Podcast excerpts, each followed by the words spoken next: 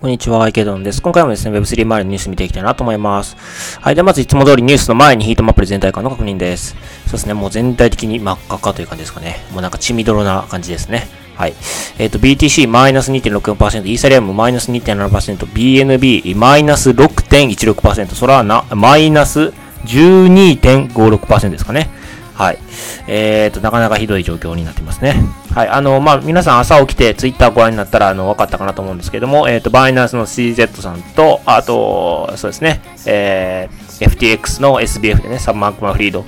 の、まあ、との間で、まあ、若干の、まあ、衝突というか、あまあ、離婚という、まあ、いう言葉を使ってましたけれども、えー、まあ、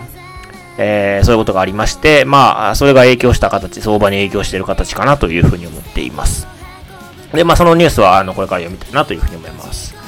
はい。では、早速その離婚の話ですね。えー、離婚というあの言葉を使ってましたけれども、えっ、と、バイナンスの、えー、CZCEO は、えっ、と、バイナンスが保有中の FTX のトークンですね。ティッカーで言うと FTT。それを全て売却すると発言したということですね。まあ、バイナンスは FTT いっぱい持ってるんですけれども、まあ、これらを、まあ、市場への影響を最小限にする方法で、まあ、つまり、長い期間でちょっとずつ売っていくということですね。数ヶ月かかる見込みだということで、まあ、売っていくということのようですね。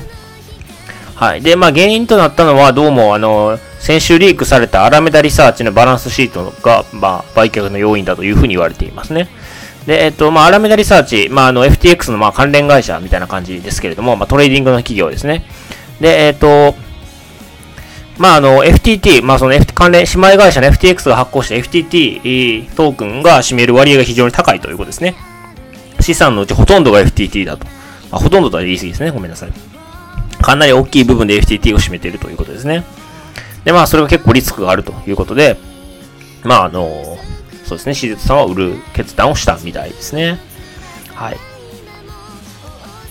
まあ、ただ、このアラメダリサーチの、まあ、CEO の反論によると、あの、このリークされたバランスシートは、バランスシートの全部ではないみたいですね。一部分だけが切り取られたようなバランスシートの一というふうに釈明をしているので、まあ、ちょっとこれが本当なのか嘘なのかっていうのはちょっとよくわからないんですけれども、まあ、あの、まあ、彼に、アラメダの CEO によると、まあ、バランスシートには載っていない数十億ドル相当の資産が他に存在していると説明ということで、まあ、リークされた分だけじゃないよ。他にも資産はあるから大丈夫だよっていう、まあ、そういう発言ですね。はい。まあ、どうなんでしょうね。ちょっと何とも言えない部分はありますね。はい。そうですね。まあ、ただ、まあ、若干の混乱はきたしているのかなというふうに思いまして、まあ、あと、そうですね。FTX 側で言うと、えっ、ー、と、数十億ドル規模、数千億円規模の大量出金が相次いでいるとかですね。米ドルからステーブルコインへの換金が活発化しているかとかですね。まあなんかちょっと今までとちょっと違うような、えー、ちょっと得意な動きも見えるということですね。で、それからさっきのあの、アラメダリサーチの、あまあ、えー B えーと、BS です。バランスシートの件以外にも、えっ、ー、と、まあ、FTX のサム CEO が、まあ、起訴した仮想通貨業界の規制草案ですね。10月20日頃に発表してましたけども、この内容についても、まあ、あの、CZ さんの、なんですかね、新章に影響したんじゃないかというのが、この、あの、記事で述べられてますね。まあ、確かに業界からは結構な批判が集まってたのが Twitter 見てたら分かりましたよね。はい。まあ、こういったところ。あとは、その、まあ、あの、あえてここで Twitter では表示しませんけれども、日本の方で、えっ、ー、と、まあ、バイナンスがその金融庁などには、えっ、ー、と、なんですかね、えー、今、無登録で営業していることに対して、まあ何か働きかけをしようとしているみたいな話。それに対して FTX がっていうところ、あ何かしらの働きかけをしているという、まあ発言をされている、まあツイッター、あのツイートも見かけましたね。まあこれもちょっとあの、本当なのか嘘なのか、あの、ど、どの程度本当のことなのかって、ちょっと私には分かりかねる部分はあるんですけども、まあそういったところもある、あり得るのかなというふうには思いますね。まあ、あの、どちらにせよ、まあ、もうちょっと時間が経てば、もう少し正確な情報出てくるのかなと思いますので、まあ、もうちょっとことのなり行きを見たいなというふうに思いますね。まあ、ただ、あの、相場には結構多大なダメージがあるかなというふうに思いまして、まあ、さっき見たように結構10%以上下がってるのもちょいちょいありますので、まあ、ちょっと結構意外と大ごとになりそうかなという気もしなくはないですね。はい。では次のニュースですね。オープンシーの、まあ、ロイヤリティですね。えー、クリエイターへ払う手数料の制度見直しへという話ですね。はい。まあ、オープンシーだと、あの、取引、二次流通以降で、あの、 creator fee が入りますけれども、まあ、最近、オープンシー以外のマーケットプレイスで言うと、この creator fee を廃止しているところとかですね、無料になっているところとか、まあ、結構ありますよね。で、まあ、このあり方について結構議論を重ねられているというところですね。で、えっ、と、まあ、オープンシーはとりあえず、えー、11月9日以降ですね、新規 NFT プロジェクトがオンチェーン上の enforcement、ツールを導入しない場合、オープン C で取引されてもクリエイターフィーを設定することができなくなるということのようですね。まあ、だから一定のツールを装備して、まあ、クリエイターフィーを設定してくださいということですかね。はい。そうですね。まあ、あの、オープン C 側は、その業、業界における役割を踏まえて、まあ、自分たちが一番であるの、まあ、一番というか、まあ、今までこの業界を先導してきたということで、まあ、洗練された原則に基づいたアプローチが必要だとコメントしているということですね。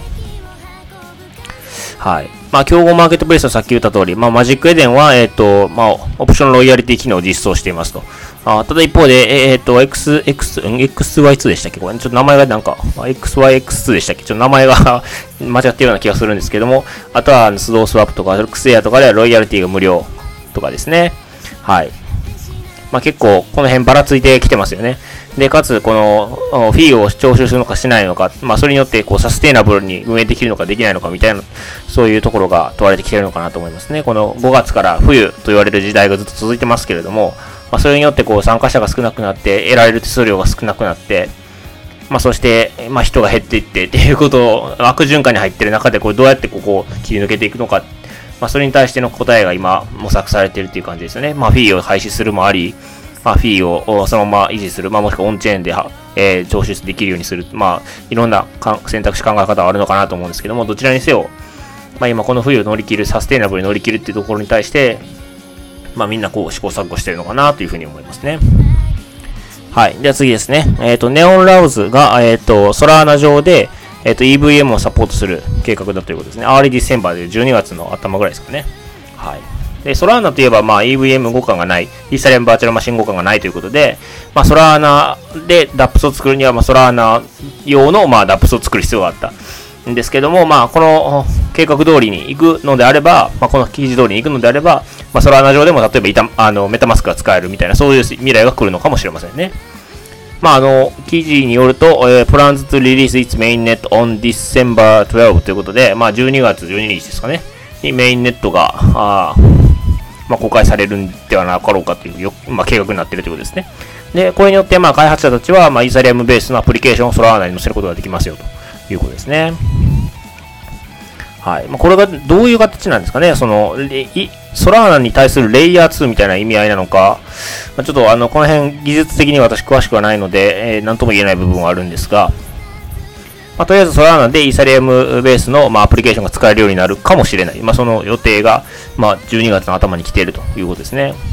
まあ、本当に来るのかちょっと何とも言えない部分はありますけれども、はい。はい、では最後ですね。えっ、ー、と、アンバーグループが資金調達150 150億円規模の資金調達を実施中ということですね。まあ、あの、このアンバーグループといえば、まあ、日本で言うと、あの、D カレントですね。えー、取引き所でしたかね。の、あの、親会社として有名ですよね。はい。えっ、ー、と、暗号、国内暗号資産交換業者 D カレ D カレットですね。はい。の、まあ、親会社ですね。で、えっ、ー、と、シリーズ B ラウ B プラスラウンドの延長でということで、まあ、どうも最近この細切れに調達してるみたいですね。はい。で、まあ、それはなんでかというと、まあ、この相場の低迷で、まあ、あの、なかなかこう、VC 側からも結構リスク、えー、と捉えられがちなので、まあ、細かく、細かく、あの、投資してもらってるというような状況みたいですね。はい。まあ結構やっぱり大きい企業ですし、まあ大きいと言ってもあの、まあ人数が大きいというよりかは、まあ評価額が大きいという意味なんですけども、えー、ですし、まああの、そうですね、機関投資家、まあそういったあたりに向けた、まあ、サービスもできるということで、まあ期待できる、まあ企業の一つなのかなというふうに思いますね。はい。では、あの、今回はこちらで終わりたいなと思います。よろしければチャンネル登録、フォロー、それから高評価の方をお願いいたします。はい。では、お疲れ様です。